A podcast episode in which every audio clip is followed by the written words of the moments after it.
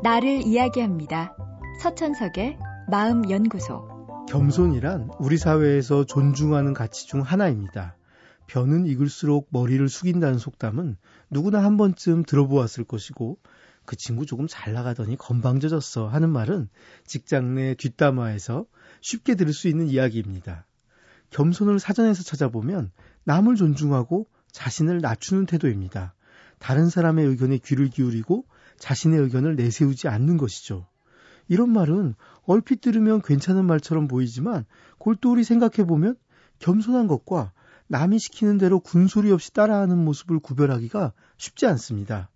내 의견을 내세우지 않고 남의 의견에 우선 귀를 기울인다면 의견 대립이 있을 때 그냥 남의 의견을 따라야만 하겠죠. 그래서 어떤 사람들은 겸손은 대부분의 경우 성숙한 인격의 발현이라기보다 일종의 스타일이라고 말합니다.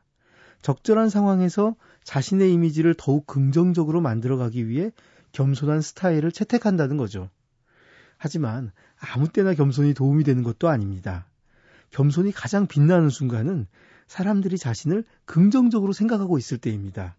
자신이 부정적인 이미지로 알려져 있다면 겸손하게 자기를 표현해봐야 그냥 액면 그대로 받아들여 오히려 나쁜 이미지만 굳어질 수 있습니다. 반대로 사람들이 이미 내 장점을 잘 알고 있거나 곧 알게 될 상황이라면 겸손은 큰 효과를 발휘합니다.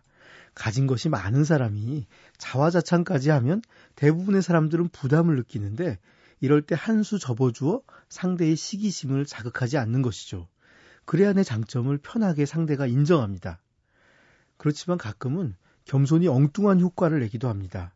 예를 들어 상대가 칭찬을 할 때 겸손하게 별거 아니에요 라고 답하면 오히려 상대는 내 말을 무시하나?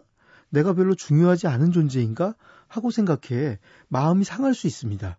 심지어는 이 정도가 별거 아니라면 얼마나 잘났다는 거야? 하며 잘난 체 한다고 오해할 수도 있습니다. 그러니 지나친 겸손은 피하십시오. 상대가 칭찬을 하면 고맙게 받아들이는 편이 낫습니다. 애써 잘났다고 과시하지 않더라도 칭찬에 기분 좋아하는 건 지극히 인간적인 모습입니다. 스타일도 과하면 독이 됩니다. 좋은 옷은 자연스럽게 내 몸에 맞게 흘러야 하듯 좋은 태도도 내 인격의 수준에 자연스럽게 맞아야 합니다.